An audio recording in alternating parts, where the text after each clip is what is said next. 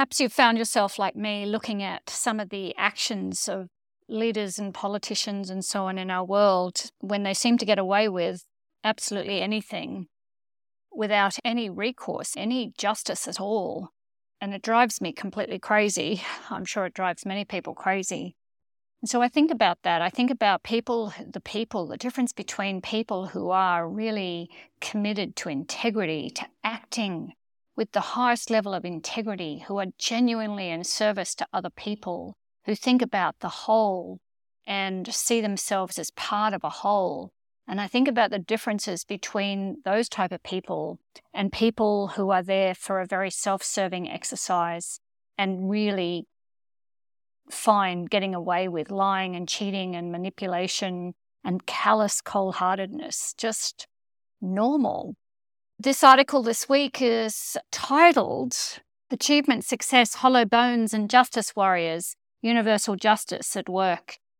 This is Christine McDougall. This is Sunday Syntropy for November 20th, 2022. Over my career, I have been privileged to have had profoundly intimate conversations with super high achievers who knew their path left them empty. No amount of achievement, wealth, or success could attend to the hollow bones of their soul. I've worked with hundreds of people like this. Behind the veneer of success, the smart suit, fancy car, and lavish homes lurked questions that would not be silenced. This extraordinary work, being witness to the interiors of high achievers, their insecurities, uncertainties, imposter syndromes, anxiety, isolation, confusion, shame, and sense of some essential ingredient missing, helped me understand that no matter what our station or privilege in life, the shadows of our psyche are real. Knowing this allowed me to reconcile my own feelings of shame for not, in parenthesis, making it in the exterior world of success, whatever that is, because who are we comparing to, seriously? Choosing instead the interior world of happiness, delight, and lightness of being, this world matters far more to me. It also enabled me to begin to live what has become synergistic accounting that accounts for value in six domains of input and six domains of output measuring only one domain of success is not accurate, just as measuring GDP growth is too narrow to effectively measure humanity's success on Earth. We must always look to the whole. I've also been at the effect of the supposedly brilliant tech or startup genius who had sold their integrity for the seduction of money, fame, status, and power. That effect has been the denial of access to funds, support, or anything that would elevate my venture. Society, governments, and communities love to back a winner, or what appears to be a winner. These golden boys, they are mostly men, pretend an image of glitter and fabulousness. They are wildly skilled at spell casting, convincing mostly sane, rational people to risk something to back them. It's all smoke and mirrors. They will look you in the eye as they stab you in the back, completely at peace with the destruction and pain they are unfurling, not a whip of consciousness biting at their heels. Sometimes these golden boys will get away with spellcasting and manipulation for decades, scraping the spoils into their coffers as they leave those who prop them up starved. I find it despicable I wonder when we will learn to never give these people the light of day. It is the light we give them that they want the most fame, attention, being in the news cycle. Yet we do again and again. It's always a good day for a grift. The word grift is to obtain money or property illicitly, as in a confidence game.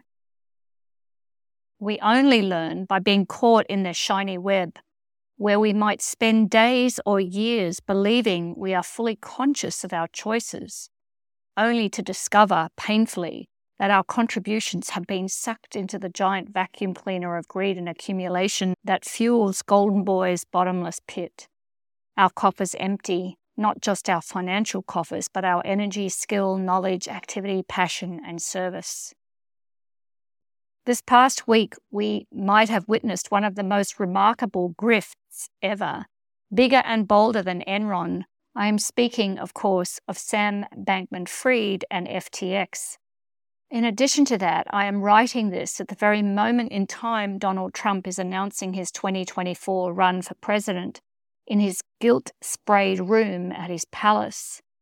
I write Sunday Syntropy on Wednesday so we can edit it properly.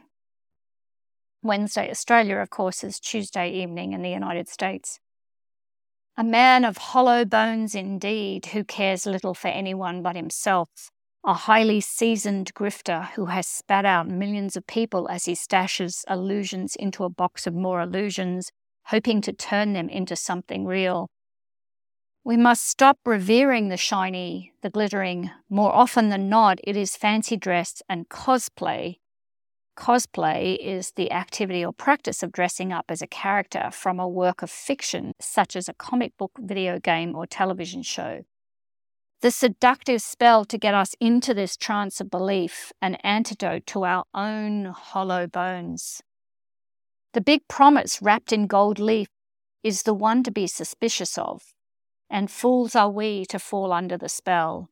More often than not, the vein of real gold comes wrapped in brown paper, with no fanfare, no trumpets.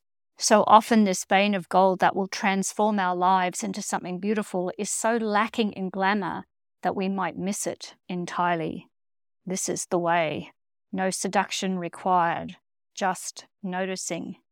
At times like these, I remind myself of the wheels of universal justice operating on kairos time, Kairos time, something we teach in the masterclass, is the clock of the heavens. It's the clock of synchronicity. Like the Hindu belief of karma, universal justice never happens when or how we want it. But justice is always served. It may be because I believe that the miracle of our individual existence is not contained in one lifetime, but is instead eternal. However, I have no idea what that eternal form looks like.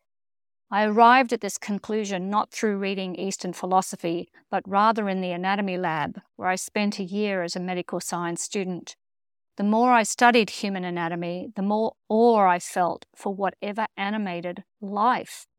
Here I was dissecting people long dead, yet life or any semblance of it was no longer there, only the fingerprint, the carrying vessel, at the tender age of 20, it seemed impossible to me that the animating spirit of this vessel was dead. Too much complexity, too much brilliance in the onion layers of anatomy. As a young justice warrior, I learned, as most of us do, the very hard way. Justice often refused to dance on a human timeline. While it fueled my actions, my rage at injustice became my own black pit Instead, I had to hold the possibility of universal justice, karma, as the larger force. We have to hold belief and hope in something, for if we do not, there is nothing.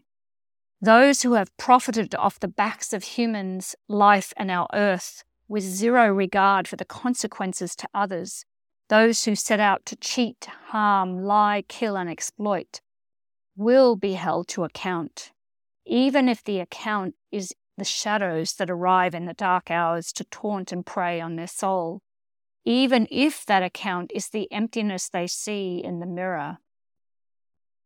I can feel compassion for these parasites of society in my quiet moments. I truly can, although at the moment it might be hard. Unlike the work I have been privileged to do with high achievers who knew external success was a part of the whole of success and not the whole, People who knowingly and callously profit off others have hollow bones and empty souls.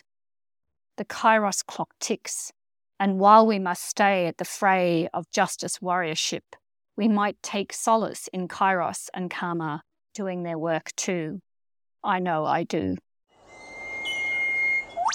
I love answering your questions. So if you have any questions for this episode or previous episodes, please visit syntropic.world forward slash podcast and click the orange button. Hi, Steve from Melbourne here. And my question is Hi, this is Robin from warm and sunny Tanzania. My question is Good morning. This is uh, Michael Frebe from Germany. My question is Hi, this is Colleen in the Netherlands. My question is Hi, this is Cindy from beautiful Cambridge.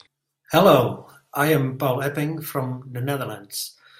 And my question for the podcast Bonjour, my name is Dorothy from Brussels, Belgium. Hi, my name is Ivan from Cali, Colombia, but I'm living in Bali right now. Uh, so my question is Hi, I'm Rochelle Armstrong from Northeast Victoria, Australia. My question is Hiya, this is Lorraine in Montreal, Canada, and my question is And that completes my question. And that completes my question.